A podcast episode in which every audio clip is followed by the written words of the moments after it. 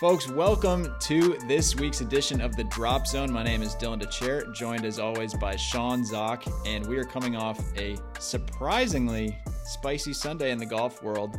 Tiger Woods obviously reappearing, Rory McIlroy ripping his shirt, uh, but we are going to have a big day on the Drop Zone. We have a couple debuts. We're going to have a feature-length interview with DJ Piehowski of No Laying Up. Uh, we're going to talk to him about the making of some of their video shows, including Tourist Sauce and Strapped. And then we're going to make a whole bunch of professional golf to succession comparisons. So if you don't care about succession, the last 15 minutes of this pod are not going to be for you. But Sean, first, we got to break down the day's events, specifically that of Tiger Woods uh, and I guess the rest of the professional golf world. And who better to do it than Claire Rogers, our social media manager? Who just had a debut column release on golf.com called the Rogers Report. Yes. Claire, there's a lot to unpack here, but first of all, welcome to the show. I know it's been, you know, a long time dream of yours to be on. Yes, I am so excited to be here. It's truly an honor to be on the drop zone, so I'm very happy. When I think of people at our brand who care deeply about Tiger Woods, I think Dylan is up there with just about anyone. And I think Claire is either 1B or 1A. Bec- like it's hard to tell which of you cares about Tiger Woods more, which of you have chased him in different ways more. Uh, who do you think is number one, Dylan? I don't know. I mean, I guess I would like to hear from Claire. Like, Claire, what are your first Tiger Woods memories? When do you when do you first remember? Uh, I don't know, watching Tiger yeah. Woods, caring about Tiger Woods, being a fan. Well, I think I have you beat. I will be honest, but um, I kind of like remember in middle school watching him and Earl Woods gave this like presentation at the Deutsche Bank championship that I used to go to wow. every year. And they like promised Tiger would be there. And then like five minutes before it's supposed to start, they were like, just kidding. He's actually not coming, but Earl will be there. And I was like, all right, dad, like we're leaving. And he was like, no, we'll stay. And I actually did enjoy it. You know, that's almost as good as getting Tiger. Um, and then like all through high school, So it began with disappointment. Your yeah. your Tiger Woods fan experience. Yeah, like I don't think I've actually ever seen him play like live. Like I was at the President's Cup and he was there in 2017, but I like he wasn't playing, so I was just kind of like walking the fairways and you know he'd pop in and out. But all right, that sounds like something that we need to make happen. Like Tiger Woods needs to come back so that Claire can see him in person. Exactly. Claire, could you tell us, please, the story of Tiger's surgeon and the edible arrangement? From the top. I want From all the, the top. From the top. Okay. Walk us through it. So let me set the scene for you guys. I'm a college senior. I love Tiger Woods very deeply. My college roommates don't follow golf. They think I'm insane. Um, I think it was the Valspar championship. Was that where he like came back and went low in the first round? Mm-hmm. I don't remember what he shot, but I remember sitting in my statistics class, like following it, and like my heart is like going through the roof. And like I'm like sitting there, like pretending like to pay attention. And I'm like, oh my God. So I leave and I'm like on cloud nine. I'm like texting my siblings, Tiger's back, he's back. I get back to my room and I'm like, I need to do something. And like, I feel like all of Twitter is like, you know, everyone's taking their like having their moment to like comment on Tiger. And I'm like, I need to take this a step farther. Like, how can I really bring this to the next level. So I'm thinking, and I'm like, well, why is he back? The spinal fusion. Who did the spinal mm. fusion? I hop online, Dr. Uh, Guyer. Richard, Richard Guyer, Guyer yeah. my guy, Guyer. I go on and I like find like he works for the Spinal Institute in Texas.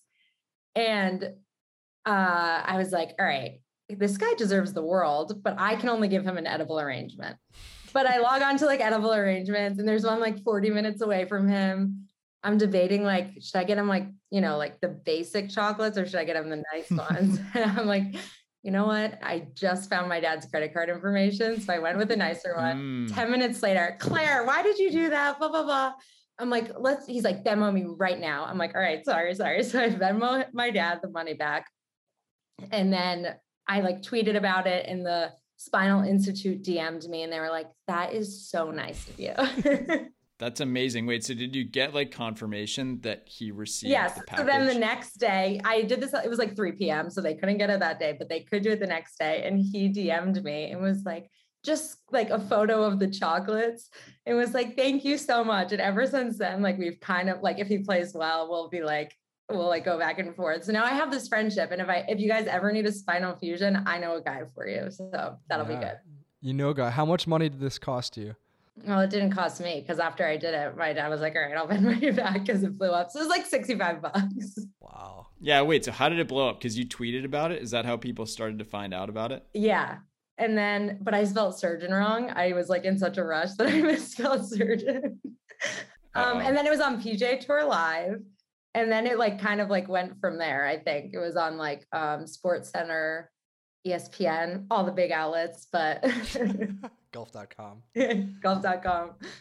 So that's wow. my like that's my like claim to fame Tiger story. And it was mentioned at the Golf Writers Awards dinner, I guess, by Bob Harig. And I heard Tiger laughed at it. So he kind of knows about me, but also kind yeah. of Yeah, he probably he probably really appreciated that. Do you think Tiger bought him no. the surgeon anything? Notoriously Hopefully cheap Tiger Woods. A whole bunch of money. I don't know. Yeah, no comment. No comment there from Claire. um, all right, Claire, let's get to this week's Tiger Woods news. When you saw the video, first of all, what was your reaction? And then monitoring the dials on the, the social channels, what was the golf world saying about Tiger? On Sunday morning, you're kind of like the last groups haven't teed off yet. You're kind of not like really looking at social that closely for me, anyways, on like Twitter.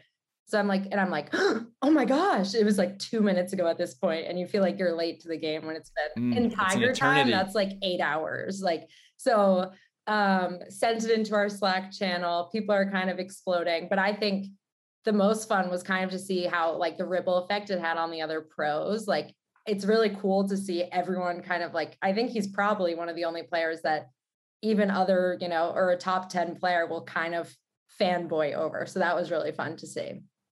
I think the only other player that could cause such a, a rise out of tour stars would be if Anthony Kim posted a video of him taking cuts like that, trying to get dialed in front of a uh, you know a TrackMan or a, a full swing launch monitor. Um, I feel like that's it. Like that's the short list, and I yeah. don't even know who would be third. Tiger would be one, AK would be two, and I don't. I don't know who would be third. But like, I feel like AK would just be in the golf world. Like, there would be some people, but this is like the entire sports world kind of freaks out over it. So I think that would be the main difference. But yeah, Anthony Kim would probably be the second and only next person. It's true. Yeah. This one is self explanatory. Like, it speaks for itself. Just a three second Tiger video. Anthony Kim, you'd have to like explain to your relatives, this is why this is a big deal. And then people would be fascinated. Right. Hopefully, this is going to happen. But Tiger definitely speaks for himself. Um, all right, Claire, what else is in the Rogers report this week? So Jordan Spieth and his wife Annie had a baby mm-hmm. last week. Sammy Spieth, strong name. We like some alliteration.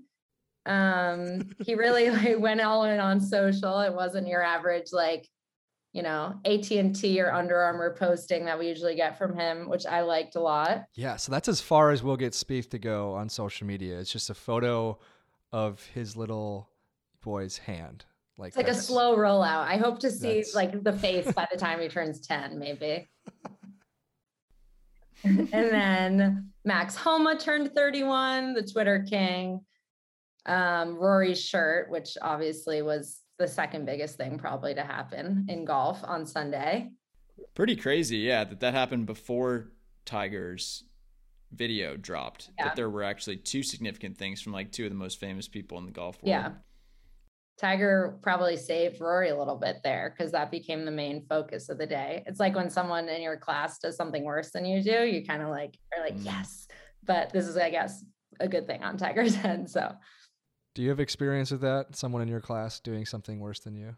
I'm trying to think. No, I was like the ideal student probably growing up. So I don't. the ideal student watching uh, Tiger Woods highlights during your statistics. Exactly, class. with the phone propped up, like with the computer open.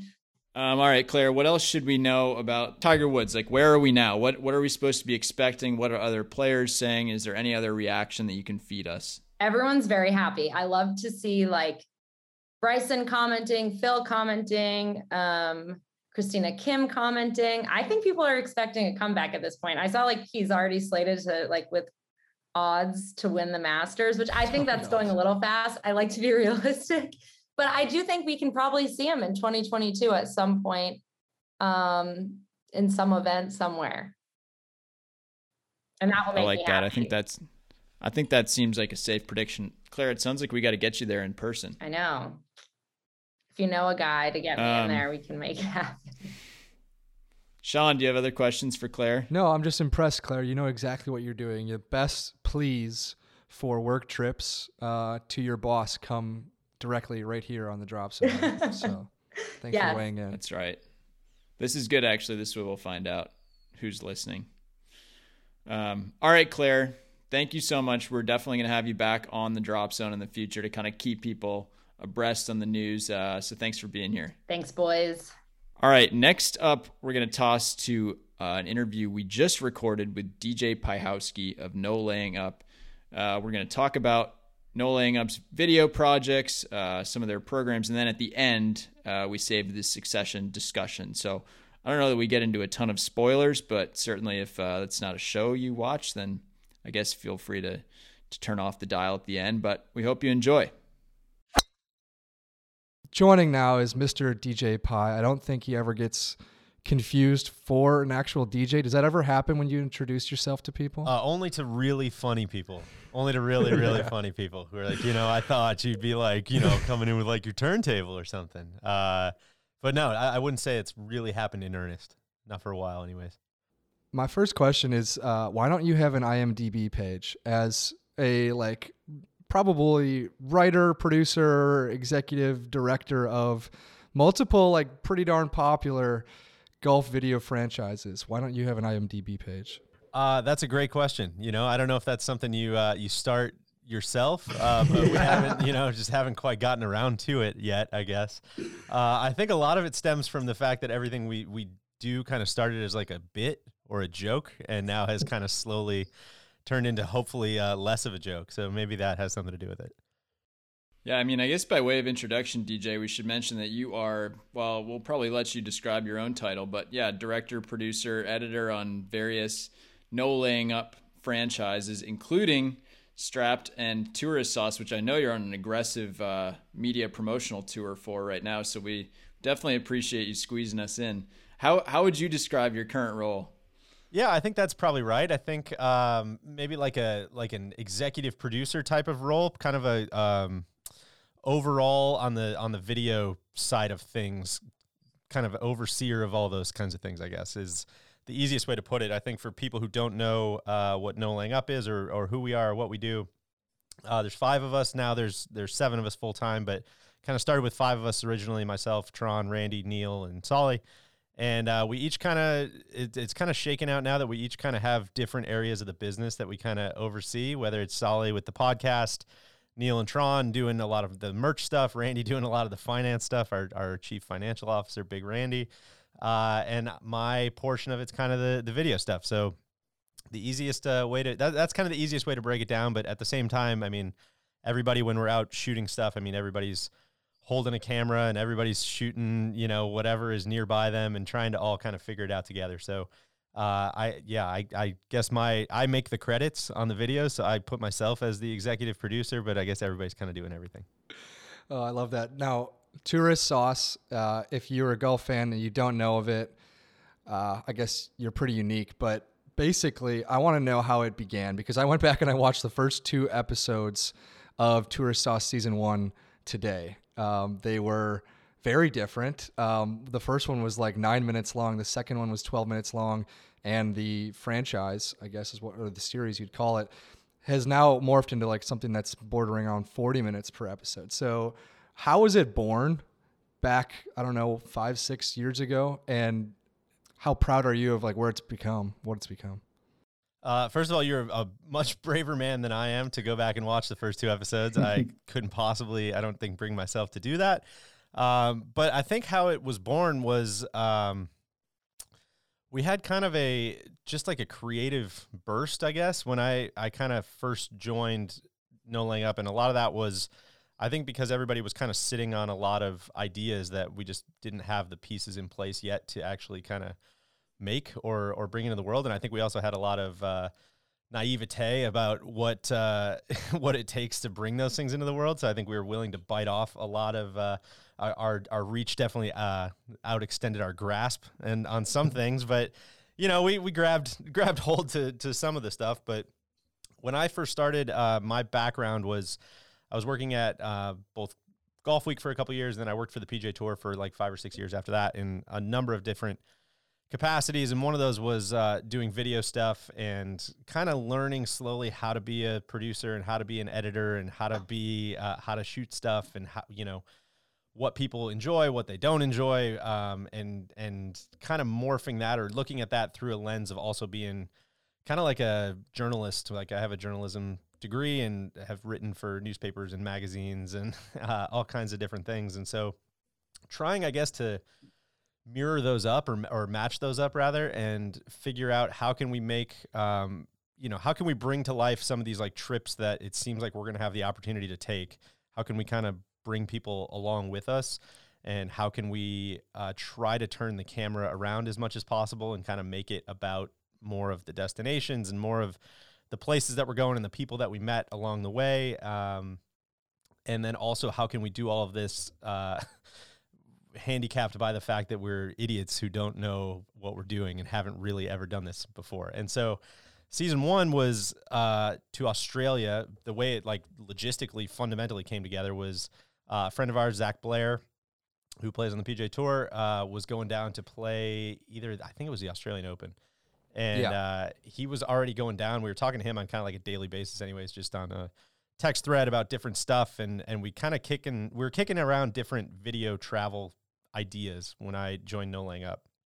And one of them was this, you know, kind of like we should make our spin on the travel series. Like I, there's incredibly high end stuff that, you know, Golf Channel was doing at the time, but outside of that, I mean there's there's really like not much on YouTube or there really wasn't much at that time on YouTube.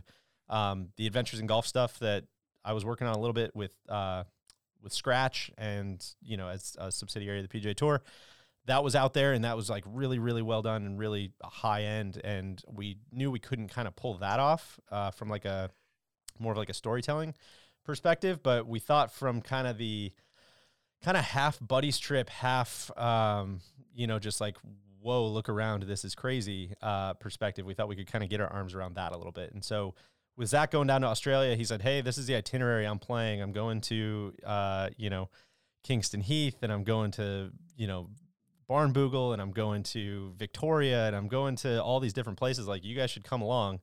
And we had no sponsor. We had no uh, really like prospects at the time. We were kind of like, you know, I think uh, if we do this, uh, maybe we can get a car from BMW, who we were kind of working with at the time. They might let us borrow one from a dealership. Maybe we can sell them on the fact that they should sponsor this thing after the fact. We'll shoot it as if they did sponsor it. Hopefully they do. and uh, it kind of it kind of just went from there. So we kind of just figured it out as we went, which was um, both obviously like had tremendous benefits and tremendous uh, negatives. What was the gap that you saw in the market when it came to you know something that you guys a story that you guys could tell or a version of this buddy strip that you could show compared to what was out there? Or was there just really not much out there in this digital video space? I'm sure there was. I mean, there's so much like the the easiest way to say it is golf is uh, just like such a insanely visual sport, right? I mean, it's so in like incredibly visual. the The whole thing is about beautiful landscapes and dramatic scenes and all of these different things, and that had been done, you know, to the umpteenth degree on every possible 18 holes uh, around the world wall calendar you could possibly think of, right? There's no shortage of, of golf photography, but kind of capturing the vibe that existed well before I joined uh, No Laying Up uh, on the podcast, like this this idea of kind of like buddies who all see the game in a similar way and all you know travel around like that. That doesn't stop when the microphones go off, right? Like it still happens when you go out on trips and i would argue obviously that's a much bigger part of it is how people interact on the golf course and how they feel about these different places that uh that you're able to go around the world and it, it was just kind of a, a you know, I think the number one goal was was basically just to like try to bring some visual aspect to that. And I think with Australia, it, it was again, we didn't uh, would be lying if I said like we had a, some great production plan put together. It was truly like I guess we'll just kind of film everything and we'll we'll try to. We had a great editor, Matt Golden, who edited uh, most, if not all, those episodes in season one.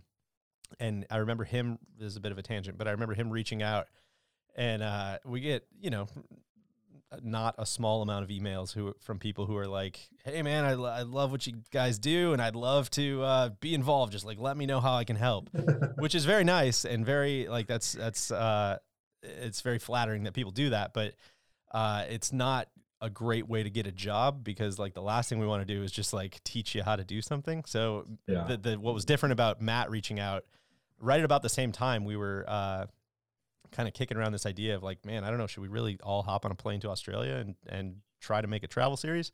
Uh, Matt had reached out and was like, hey, you know, love what you guys do. I see you're trying to dip your toe into video stuff. Like my specialty is basically just taking a big barrel of discombobulated footage and just weaving it into a story. I was like, "Oh, buddy, do I do I have a job for you?" And every uh, video editor's dream. Yes, exactly, exactly. And so he, uh, yeah, I mean, he, you know, to his his uh, his credit, he kind of nailed exactly what we were looking for at the time. I think that kind of put us over the hump to like, hey, let's let's go try it. And we've got this guy Matt who's going to figure it out on the back end, and from there, I think we kind of figured out, you know, this Sean kind of goes to your uh, the second part of the first question you asked, but it was kind of slowly just drilling in from there. Like, what is uh, what do people want to see, and how should we make them longer? Should we make them shorter? Should we make them more architecture focused? Um, should we make them more personality focused? Should we make them more about us, less about us? Uh, all that stuff. And so I think those uh, that's still a um, a, a, soup we're trying to uh, nail the recipe on, but it's at least something that we can kind of we kind of know what levers to pull now and and can kind of react to the different places we go. Yeah, because now it's something I would say not not like ethos wise different. I think the ethos has probably remained the same, but the most recent season, I don't know what number season it is, but I think it's north of six. Um, it is north of six, yeah. you guys are in Michigan, and uh, you hail from the Midwest, so I, I loved seeing you got you get back to the Midwest. But when you guys decide, okay, we're going tourist sauce Michigan, like what all goes into it? Because there has to be a, a, different role for everyone to play. And like, what are you trying to show about Michigan? What are you trying to bring people from Michigan? Yeah, I think the so to the first part, there's a lot that goes into it, and uh, of course, we're not, you know we're not like mining coal. It's it's not like it's uh you know it's it's not the hardest job in the world, but it is. There's a lot more that goes into it than people probably realize. It is it is uh, that first trip to Australia felt a lot more like, oh man, we're on a golf trip and we just happen to have some cameras. this is sick. Uh, and I think every season since then, uh, for better or worse, I hope better, uh, has just gotten a lot more like, okay, if we really want to improve the look of it, then we've got to do this, this, this, and this. If we really want to improve the audio, we got to do this. If we really want to improve the storytelling, we got to do this. And that involves a ton of planning. Uh, I wish Tron was on this call because he gets the lion's share of the credit for that. I mean, honest to God, at, at least for, I think for Oregon, I think for Australia or for uh, Michigan as well, I think he did the same thing. But I know for Oregon, he, I mean, he sat down and literally went through every golf course in the state of Oregon. Uh, and whether that was just Google searches, whether that was going through Tom Doak's confidential guide, whether it's going through all kinds of different stuff. I mean, he went through truly everything and was like, we know that we can't just go to Bandon and say like, oh, if you want to experience Oregon, here it is. Because uh, mm-hmm. that's not the whole story, right? And so uh, again, to either our our detriment or our our positive, uh, we're trying to cast a wider net than that. And so we're trying to. Michigan's a great example. Um, we're trying to show a bunch of different stuff. I think it's really fun to go see what golf in the middle of Detroit looks like uh, at Rackham Golf Course or at Detroit Golf Club. I, I, think that's a really interesting story, and and it's more than that too, right? It's going to different restaurants and talking to different people because I think that informs. You know, some of it's just kind of regurgitating their takes on stuff, but a lot of it's interviewing those people. A lot of it's like just kind of letting that bleed into your uh, your context for the rest of the trip. But so for the Michigan ep- the Michigan episodes, specifically, I think what we wanted people to take away was uh, what people in those locales or those different places that we stopped. I mean, what do they love about the place? What do people who go on vacation there love about the place? Why do people live there? Why do people play golf there in general? And that's uh, it's not just based on views, you know, like um, meaning like actual like views with your eyes, not like internet views.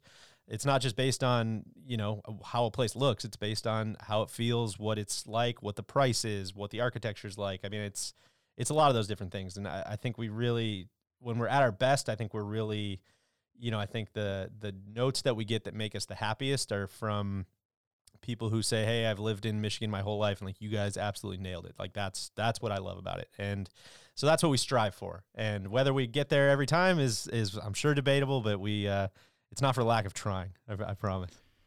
Has your enjoyment of these trips changed over time? Like, is this is this more of a delayed gratification now, where the the fun comes after when you see the product because you can't, you know, as fully just embrace being somewhere and, and yucking it up like you're on a golf trip? Or is it still like just as fun as it looks on camera?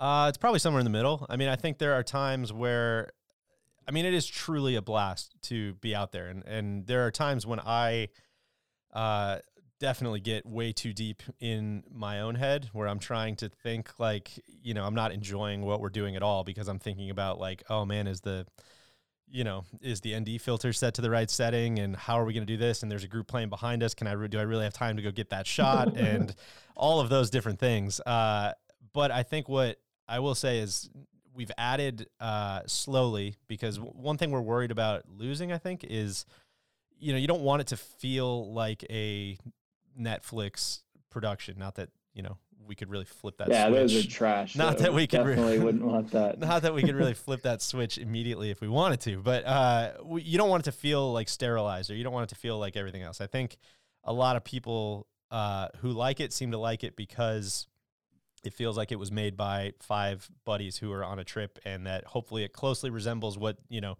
them and their buddies' trips look like, right? And I I think hopefully people like the relatability of it, and I think some of that bleeds through to uh, the production. So I think if it's if it gets too polished, uh, it means you're not having the long, stupid conversations in the van where you're debating, you know, this, that, or the other thing. That that tends to be like some of uh, a lot of people's favorite episodes. And so, trying to balance all that stuff has been great. So just kind of working on the process and working on like what we actually do and how we do it has been massive just to actually like learn how to do it and start to get something repeatable.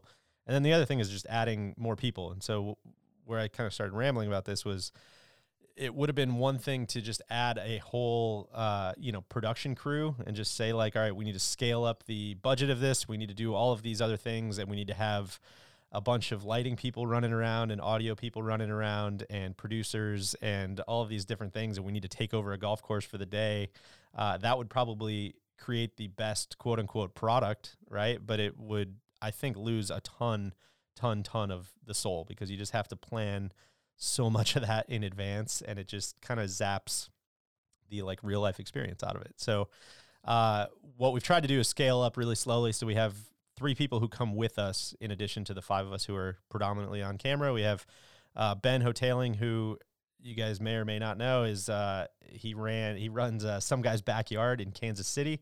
Uh, built his own nine hole golf course. He's a, a genius in his own right in many aspects.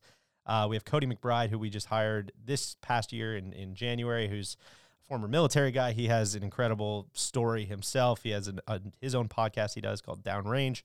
And then we hired, uh, we always work with this guy, Nick Kelly, who's just an insanely talented uh, shooter and kind of drone pilot and uh, golfer as well. Um, but he doesn't play, he just comes and shoots and makes really bad jokes. I uh, was looking at, like I said, the Australia version this morning, and I just think you guys talk smarter about golf courses maybe than you did back then. I, and I'm very curious if you feel the same way because I, that's a much trickier thing than I think people give credit for. Uh, when you have to boil down these 18 holes on which you are playing a match and also speaking to the camera while you're playing and also trying to keep track of where everyone is, I think really I can get lost my at, at times myself, really thinking about what the course is giving you, and then having to regurgitate that information and how I personally feel about it. So um, that wasn't really a question, more as like a compliment. I think you guys have really come a long way in terms of like this is the golf course you're gonna get. This is what I think of it. Um, and yeah, it's not really fair to compare you to the Australia version anymore, but uh, it's definitely that's been one thing that I've seen leaps and bounds on. No, I know. I kind of wish. I mean, I don't want to uh, shit on any any perspective locales, but yeah, I wish maybe we hadn't done Australia and Scotland as our first two because I would love to go back and do those again. I might do one or two things slightly differently, but uh, it it does get really hard, as I'm sure you guys know, and and I know you just kind of alluded to, but yeah, it it gets tough to not walk off. Um, I mean, every golf course in the world is like insanely different, but not that different, right? Yeah. and it's it does get a little tough to avoid being like, yeah, I mean, land movement, man, green complexes. Uh, you know, it's just strategy, shot value, you know, it's it's again, it's and so when you're making like, I mean, I think for the Michigan episode between or the Michigan season for between episodes where we went to multiple courses and played nine holes and blah blah blah. I mean, we probably ended up for nine episodes.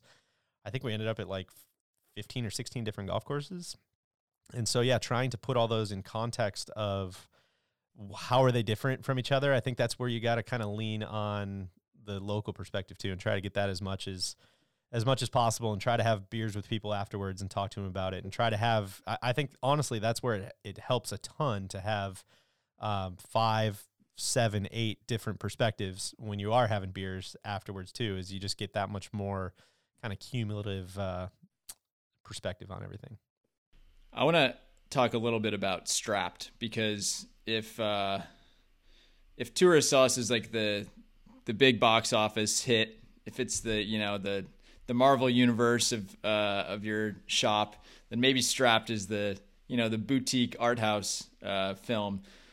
So Strapped, I mean, I guess first I would love just to hear you describe what Strapped is in your own words. it's not far off from what you said. We always uh, joke that it's our self-funded art project, uh, and where it kind of, well, if, if, people haven't seen it, um, it, they're all on our YouTube as well. But uh, the premise is two of our guys, Randy and Neil, go off to a location. They're given five hundred dollars for three days. Uh, that five hundred dollars has to pay for three rounds of golf, two nights, and everything in between. And there's a bunch of stupid ass wrinkles uh, built in. There's a money round where they can win or lose money. There's a mega bonus if any of them should ever uh, break par. Uh, there's all kinds of different things. They only get three golf balls to take with them, so if they lose them, they gotta they gotta buy extra golf balls or find extra golf balls, but they have to be Callaway. It's it's a whole a whole thing. But um, yeah, we started that for. I mean, honestly, I, I kind of mentioned it earlier, but uh, I, I felt like when I joined, I'm trying to even I can't really even remember the timeline of when we did this. I know it was obviously in the summer in uh, in Iowa, so it was probably six months or so after I started. But we the the premise was like it all came from that same kind of like um, emptying of the notebook of kind of all these ideas that I think had been rattling around our collective heads for a long time. And I, I remember vividly sitting downstairs with Randy at our office uh, slash the the house that uh, I'm recording from now, and uh, we were kind of joking about like you know we should do another like if if we're going to Australia and Scotland like that's great. Um, that's awesome. We need to show like really high end places. But I remember we were getting a little bit chirped on our I think it was on our message board. It was a little bit just like oh yeah cool man. Charleston Country Club. Like that's awesome. Like I'm so glad you guys got to play there, but I can't fucking ever see that place. So like what do you you know, what do you want? What am I supposed to do? And I'm like, ah, you know, they that's a pretty fair point. Why don't we how could we balance the scales a little bit? And uh, I don't remember totally how we wound up going to Iowa first, other than I think Randy and I literally were just like looking at a map of the United States. And I was like, I don't know. Have you ever played in Iowa? Like, no. Okay, cool. Like, maybe we go check it out there. And I think we kind of you know, we hoped it would be. Well, first of all, we knew it wasn't going to cost us much more than like the flights plus five hundred dollars, so that was good. Uh, but we we kind of hoped it would be appealing to a wider audience, but we're like, you know, at the at the bare minimum, if somebody came and did a travel series at the Jacks Beach golf course where I go play every week, like I would definitely watch that. So like Yeah. it, it seems like at least the people who play in Iowa, like at least they'll watch it, right? And and that's not, you know, that's not a small number. And then maybe if they if they tell their friends, maybe you know, we'll get a true grassroots thing. And then we went up to the Northeast and, and uh, Dylan helped us break some rules up there at, uh, at Taconic. So, you know, we kind of hoped maybe those people would watch it. And uh, yeah, we put it out there. And I think maybe just because there's some stuff that happens. I, first of all, I think Randy and Neil are like the most magnetic, funniest uh, people to watch on camera. And they're a blast to be around and a blast to edit. And I, I mean, that like carries the day you know, a hundred times out of a hundred. But uh, I think there's also just some funny stuff that happens in the Iowa, the the debut uh, kind of season. I guess they're only three three episodes each one, but um, yeah. But for whatever reason, that, that seemed to to catch an audience with uh, our or kind of a cult a cult following, which is Yeah. been really really fun. Well, and then you just touched on it, but I wonder if you could speak to Randy and Neil's development because, well, Randy, I think, is probably more consistent as, you know, he's just this uh, delightful character consistently throughout. Um, but I feel like Neil has really gone through this evolution into almost like method acting um, throughout the whole thing. He can get to some dark places. Uh, he's very expressive. He he feels things very intensely. Um, have you noticed a change in your two on screen uh, your on screen talent? I guess. I think uh, I think this probably bleeds into just our our company policy more than anything. But I think we we have a tendency to take uh, serious things very unseriously and take unserious things very very very seriously. And I think a lot of that has bled into to Strapped, where you know it started off as like, oh, it's kind of a joke, and like whatever, who cares, and you start to bump up against uh first of all you start to see like what the episodes mean to people which is kind of a weird thing to say but a very nice thing to say and uh i think in that regard like they take it super seriously when we're out there. I mean they like they don't waste a shot. They don't drink on the golf course. They don't do anything like they are there to play as as good a golf as possible. And i think some of the off course stuff obviously turns into uh probably a little bit of performance art but it's um the the encore stuff is they're they're there to to play their hearts out, which is uh, always you know you kind of saw it in the the most recent one, the the New Mexico season that we did. Uh, I think you kind of saw it with with those guys hitting a point at the at the in the last round where they're they're kind of just like playing awful. They knew they weren't going to get the mega bonus for breaking par. Uh, the weather was shit. Golf course wasn't very fun, and it was just very like, what what's the point of of being out here? And just watching those two kind of like find the motivation in each other to keep going is a uh, a weirdly touching touching thing. I think. The money is important for that series, and uh, I'm just curious. You know, inflation's starting to really hit America. How are you guys going to reflect uh, future rules for for that? Uh, Yeah, I think we've got a couple meetings on the books with uh, the C-suite to try to uh, try to see what we can do. I know uh, there was some talk about that in the last in the last season. The boys are being forced to squirrel away ketchup packets and coffee creamer and those kinds of things from local gas stations. I don't think anybody wants to see it come to uh, to that Essentially point. So behavior. Yeah. yeah, so it's a uh, it's a thing that we're we're monitoring closely. I also have to say, this might just be something that brings me en- enjoyment, but when you and Chris are playing against each other on Tourist Sauce, and like I think clearly knowing a little bit about both of you, like it matters to both of you to win. Like this, and you kind of you you you play up the stakes a little bit, um, but every single time you guys do that, you've kind of got his number recently. It feels like you guys are still super complimentary to each other while you're playing, and you're like, "Oh, good shot, good shot, good shot." I feel I feel like it's so funny to hear Chris upset with how he's playing, upset that he's losing, knowing that he's gonna lose, and still having you know I guess the core values to be like, you know what, good shot, DJ, good shot. Soly, is a class act, man. You know, you gotta. He's he's nothing if he's not a class act. Uh, yeah, it's it's weird. I think you know we've done at this point, like God, I don't even know, approaching seventy episodes of of tour sauce now, and so I think you know going back to my comment earlier about yeah, every golf course is different, and it's great to have a video where you're kind of breaking down the subtle differences in all these places.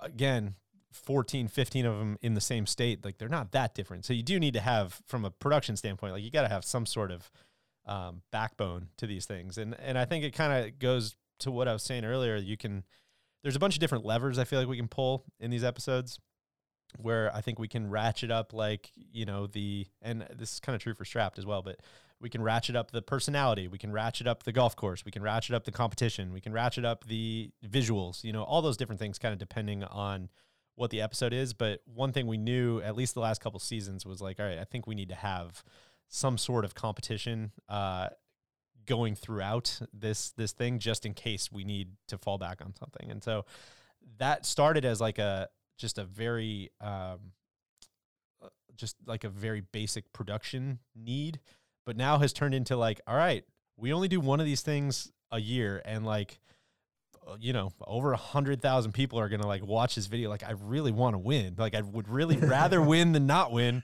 So it, it kind of uh, like everybody starts to, again the the taking the unserious very seriously. I think everybody uh, leaves it leaves it pretty much all all out on the court except Randy. He doesn't really care. Does it get uh, more intense between you guys than it looks? Like, you know, inevitably as coworkers, people are going to have creative differences and uh, and different ideas. Like it, you guys seem like good pals. We've we've spent time with you guys. You, you know, you definitely are all friends. But is there uh, an intensity just to being coworkers and sharing the same space and working on the same things? There is, and and luckily for us, I don't think. I, I mean, you guys probably won't believe me, but I don't think it has ever really like boiled over. I mean, it's always been very. I think we know uh, inherently kind of like when it's time to talk about something. I think we know when it's time to take some space. I mean, we're we're all. Uh, that, that kind of almost goes with the production side of things. I mean, I think we've all gotten a lot better at like knowing how to um, just how to work together. I, I mean, that's probably any relationship, whether it's a player and caddy or whether it's a band or whether it's, you know, whatever the hell we are. I think you got to just kind of, you just probably get better at it over time. And hopefully, I think we're kind of in that bucket. All right. So tensions are simmering. That's kind of what the headline will be coming out of this. Exactly. We've all reached the detente. Uh, all right. Well, before we, we jump into the uh, succession part of this little discussion, uh, why don't you tell the world what's going on tour sauce this week? Where are you guys going? We are going to Belvedere this week, uh, which is a absolutely delightful uh, little golf course up in northern Michigan. Uh, it's uh, just so cool, man. It's like a complete time capsule out there. It's um, they've got a bunch of really cool pictures in the clubhouse of all these different pros who have kind of vacationed up there, and it's you know like any any world class golf course worth its salt, you know, they'll they'll quote a number of different people who you've heard quoted at other golf courses saying that it was their favorite course as their favorite course.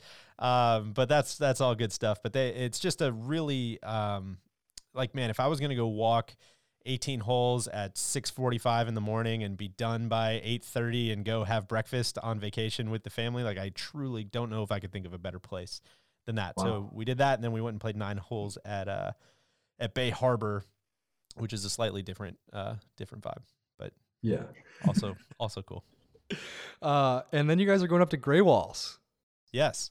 And before that, we're hitting uh, Wawashkamo as well, which Hell is on yeah. uh, Mackinac Island, nine hole nine hole golf course on Mackinac, and then Gray Walls up uh, for kind of the conclusion of our Tour de Vries. We've been playing a lot of different Mike DeVries golf courses and and uh, capping it off with with Gray Walls up in uh, Marquette in the UP. Are you in on Gray Walls or are you out on Gray Walls? This is a pro Gray Walls podcast. Uh, such a binary world you're, you're living in. You know, there's there are shades of gray. I, I think on a macro level, I'm, I'm very Walls very gray. very very in on on Gray Walls. Uh, at the end of a 12 day, you know, 16 hour a day production uh, schedule is a bit. You know, it, it, it had its way with me a little bit maybe, but um, it was uh, it was still an awesome day. Had a had a great time. We'll have to tune in to find out, Sean. Yes. Uh, one thing I think everyone in this podcast tunes into regularly. That's a great transition. Is Succession on HBO, uh, a show that I actually got to super late. Dylan, you were in on it before I was. I feel like DJ's probably been in on it since the jump. Uh, but one weird, fun segment we're going to do right now, and we don't know if it'll last five minutes or 20, is to make PGA Tour comps or succession comps for tour players uh, to, to see if Rory truly is Kendall Roy, if Jay Monahan is Logan Roy, or if there are other people involved that are more accurate comps across the board. Yeah, yeah. I mean, it's not just the tour players, right? It's like this whole world. It's this uh, it's this idea of of conflict and establishment, breakaways, drama. Basically, I've been thinking about this for months now, and it only really came to fruition when DJ and Dylan and Chad Coleman started tweeting out funny things last week uh, about the two. And basically, I think this is either extremely right or or horribly wrong. Is that Rory and Kendall Roy are too similar for me to feel comfortable with anyone else be involved. So like, first off. Kendall is like easily the most, I think, unpredictable character on the show. Um, it feels like he's had the most things happen to him uh, when you least expected them. And Rory, my gosh, the guy has had probably one of the most unpredictable years of his life in this, at least when it comes to his golf. Say maybe um, among the most unpredictable decades uh, we've seen from, a, from a superstar. Exactly. I mean, he so he is he's he's both like terribly important to the Waystar brand, and yet like he's super emotional, and it feels like he's going to be the savior of the company despite some of the company's ills. Uh, he's helpless at times. I also think that him and the actor Jeremy Strong actually sneaky look alike when they like put their pull their hats down tightly and just like see them. Always um, the lo- logoless hat. Yeah, yeah. The, if Rory starts wearing brandless hats, then I think this would definitely extend further. Also, you know, Kendall Roy, like I think it's the, I think it's the the pilot. He starts the first episode of season one listening to like rap music that you almost can be assured he doesn't really understand the meaning of. Um, and I don't know if that's necessarily a Rory thing, but I will never forget how Rory once quoted J. Cole in Oppressor. And I was really surprised that Rory was a rap fan, um, or at least a J. Cole fan. So, how do we feel about that comp, gentlemen? I think you're a little off the mark because I think that Kendall is Greg Norman. I think that uh, wow, Kendall is the shark. I think you're looking at a guy who was once embraced by the mothership. Uh, I mean, Norman certainly had his heyday on the PGA Tour. Things didn't work out maybe how they might have. I don't. I mean, I don't want to compare, you know, losing some leads in big events to accidental manslaughter. It's that feels irresponsible. So definitely wouldn't do that. But this is gonna be filled with spoilers. Spoiler alert for. I know anyone that hasn't seen the uh, '96 Masters should definitely. um, so I think that Kendall's Greg Norman. Here he's the the leader of this mysterious breakaway league, which uh, the main selling point is that it's different from the old thing, and at certain points it seems like there's a ton of momentum, riding high, riding the bull, um, and feeling really good. And then there's other moments where it feels like the whole world can just come crashing down, and uh, I'm not sure where either story is going to end up. So I think that right true. now that the the comp really exists. DJ, your Kendall thoughts? Well, I think yeah, you got to even back up a little bit, I think, because all that's been on my mind, truly the three things that have been on my mind, I think more than anything the last, I don't know, six months are uh, the PGL, SGL, PGA Tour thing, uh, Tour Sauce, and Succession. So this is a very, you guys caught me in a, a, a great Venn diagram here. But yeah. uh, I, I think yeah, it, you almost have to start before you can. I, I'm not trying to be cheeky here, but everything on Succession starts with and ends with Logan. Everything that's said on Succession is a reaction to something that he has said or done. Every action that every character takes is either to try to get in his orbit, away from his orbit. It's somehow impacted by his orbit. And so I think you almost need to start with, you know, in your, uh, it, it informs who your Kendall is, right? And so if, yes if good point. If I think the obvious Logan is Tiger Woods, right? I don't know if we can get a quorum on that, but I mean, I think he's he's the only star in the galaxy, right? I mean, he's he's the guy. He, he's the guy. Many people say, you know, I've, I was bold enough to mention this on the No Laying Up podcast yesterday. He is the needle. You know, I'm, I'm will, willing willing to go on record and say that. But I think if if Tiger is your Logan, then I think Rory has to be your Kendall. I think okay. Rory has seen every mistake Tiger's made. He's seen every positive thing Tiger's done. He's he's trying to both be exactly the same as him and be completely different than him. He's trying to learn from all the missteps that Tiger's taken. He's trying to kind of do his own thing and forge his own, uh, make his own name, but it's just it's going to be impossible to to outrun the the Roy name, right? And uh, I, I think all that ties in with you know who knows what's going to happen with with any of these leagues. I think Rory was probably the most vocal person to come out against. You could even tie that to uh, Lo- to uh, Kendall's famous press conference scene, uh, if yes. you want, if you wanted to. Uh, but yeah, I, I think it's got to be. I think it's got to be Rory. I think Rory is the most interesting player in golf by far, and I think Kendall's the most interesting character on the show. I was worried you're going to join Dylan's side there for a second.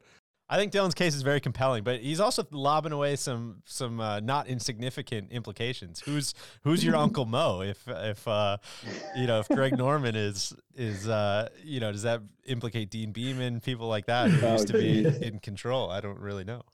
I guess in my world building, I started with Logan being Jay Monahan as sort of the head of the establishment, and the uh, the PGA Tour being the mothership. I was having a hard time with Tiger, and the closest thing I got is that Tiger is Adrien Brody, which was Ooh. a pleasant comparison in my mind. Hell who's yeah.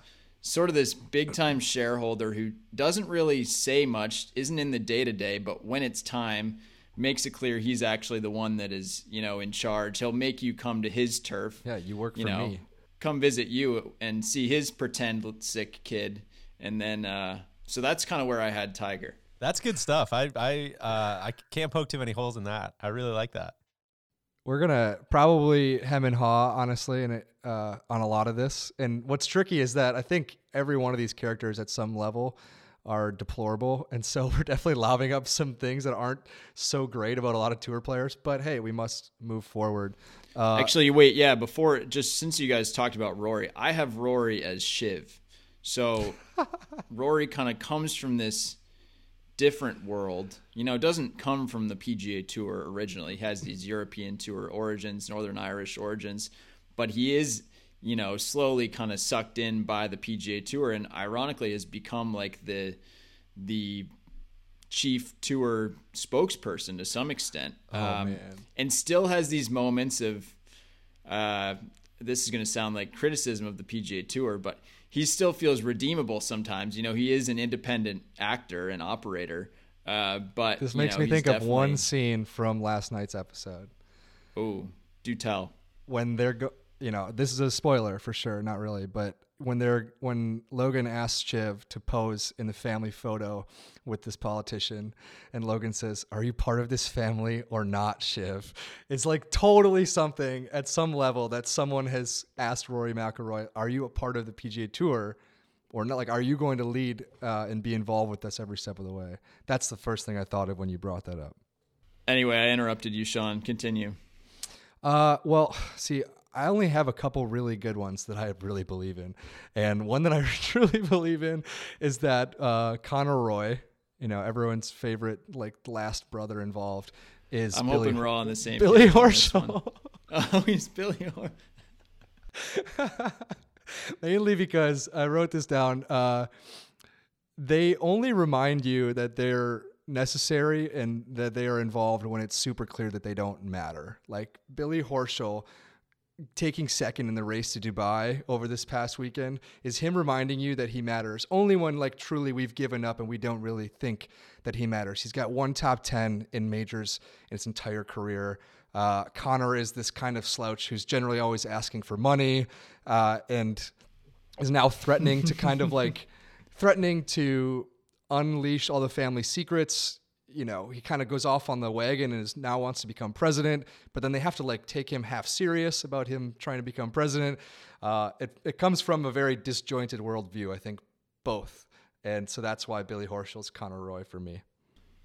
DJ, did you have a Connor? I definitely had a Connor. Uh, I don't know that it, it, necessarily lines up with his uh, achievements in the game. I mean, he he's a, a a massive, massive achiever, whereas I don't know that Connor necessarily is. But this sounds like a lengthy, with all due respect. With, with all due respect, I think Connor has to be Phil Mickelson. I, I think what what player on the PGA Tour is going to uh, stage a potential presidential run? Uh, which one is going to corner you at every cocktail party and talk to you about water rights and all of these different things that that Connor does? Uh, I think he constantly, constantly, uh, you know Connor believes he's the the smartest man in the room. Maybe sometimes he is educated in what he's talking about. Sometimes it makes a lot of sense. Sometimes it sounds really off the wall and borderline uh, like lunacy. And uh, I I mean, man, I don't know. Who does that remind you of? I had Connor as Bryson, which is yeah, uh, sort of say. a similar.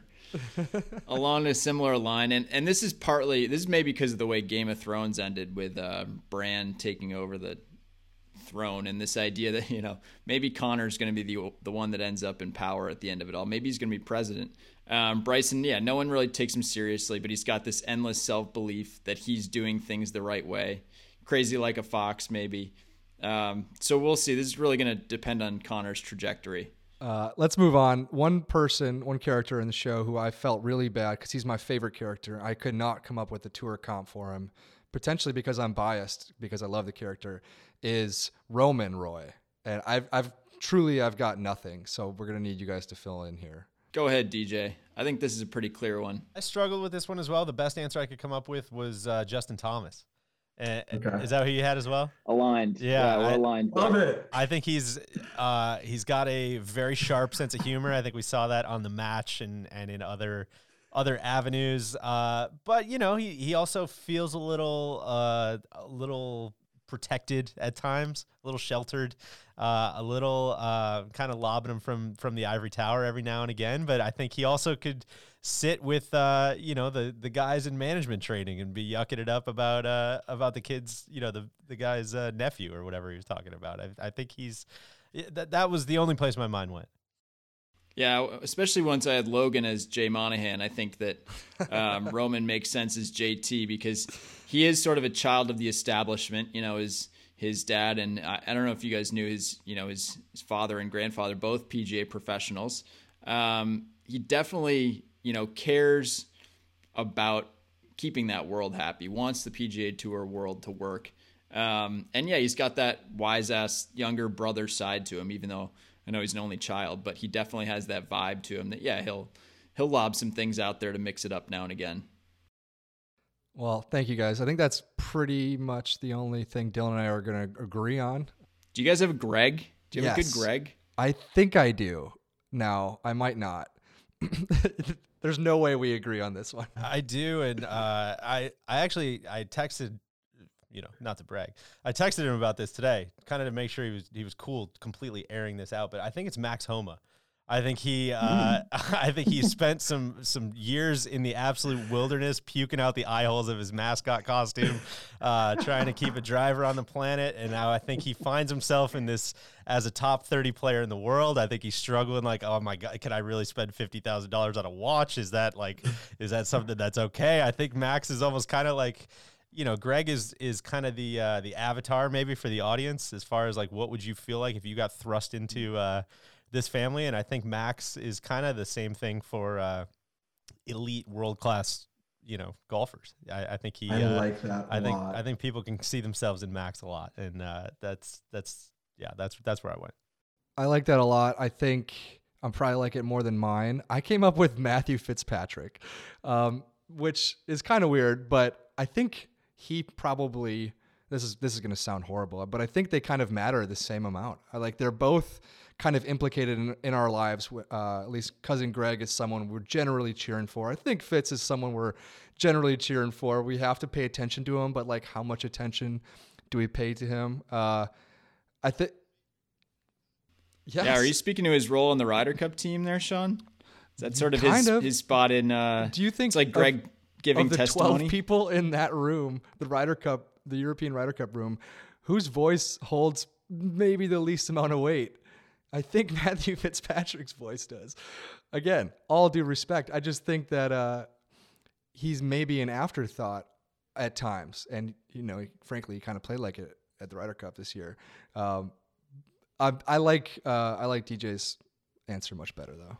The the closest I got with Greg was Viktor Hovland, who uh, sort of suddenly finds himself in this powerful position, like near the top of the world golf rankings, but doesn't really seem to know how to handle it. Like I think if Viktor found himself in a in a situation where he was trying to decide whether to buy a watch or not, an expensive watch, I think that would throw him for a loop.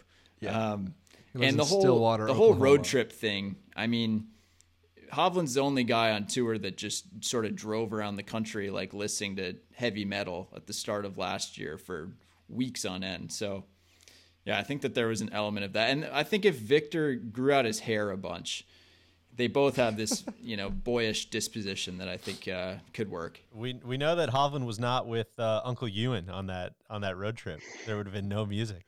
I love that. Uh, DJ, having listened to your No Laying Up Network podcast devoted to succession earlier this year, which is a funny uh, sentence in itself, but yeah. Yes, I know. I was like working my way through it as I was saying it. Um, I know that you are a huge fan of Stewy. Yes, uh, I think, massive. I think he's your favorite character on the show. He really is. He almost, almost to the fact that I don't even know if I could come up with a comp. I mean, he's just okay. There's nobody. Oh. There's nobody flashy enough, suave enough, uh, any of that stuff. I don't know if any well, of these guys hold a candle to Stewy. You guys, are, as a brand, are are friendly or have been recently interrogators of the Premier Golf League. I mean, does Stewy have some PGL overlap? I think that's a really, really good call. I didn't really think about that. Yeah, he could be Andy Gardiner from the PGL. Wow. That's, that's very, very interesting. Sitting at the table, sniffing the lavender, cleansing his palate, uh, getting ready to to turn down the next deal. Who knows? I I guess I when I thought of Stewy, I thought of Brooks only because they're like they're powerful in antagonistic ways, and they both kind of you know honestly, if I was keeping Kendall as my Rory, you know Brooks kind of bullied him around uh, at certain ways in the past. You know, if also you know if you had to choose a player on tour who would kind of be with you and then like half an hour later be against you, I think Brooks might be your man. I can get down with that too. That's that's a good call as well. There we go. Um, the only other one I have written down is that, you know, Gerri, uh, you know, the kind of behind the scenes CEO at one point uh, for Waystar. I I had a tough time figuring out a comp for her. I came up with Andy of the PGA Tour chief tournament operator. I really hope he doesn't listen That's to this or cut. take offense to that. But it just like kind of often in the background, sometimes in the foreground, very much trusted, uh, trusted by all the players in many ways, but never like truly making the the hard decisions. Um, please, please help me finish this out with a couple other comps, guys. Uh, I think. Uh, I would maybe just go a step up. I, I, think you're on the right route there. But if if Tiger's your Logan, I I think Jay Monahan might be your Gerri. He's your right? Gerri. Just kind of very you know when when Tiger's not in charge, like yeah, Jay, I've, you're you're in charge until I get back from uh, you know Estonia that's, that's or wherever answer. wherever he was. Uh, yeah, I the only I only had a couple more. I had. Um, by the way, I was I was texting with Max earlier, who's a massive Succession fan as well. Uh, yeah, you've made that clear, DJ. I, I was well. I'm, I'm only saying that so that number. so that I don't steal his uh, his take. I was asking for some of his thoughts, and I was like, I don't know who Jordan is. That's the only thing is I can't think of a Spieth. Mm. And he said every character's on on Succession is too too bad to be Spieth. So he said Gerri would be the only one that that could possibly be Spieth.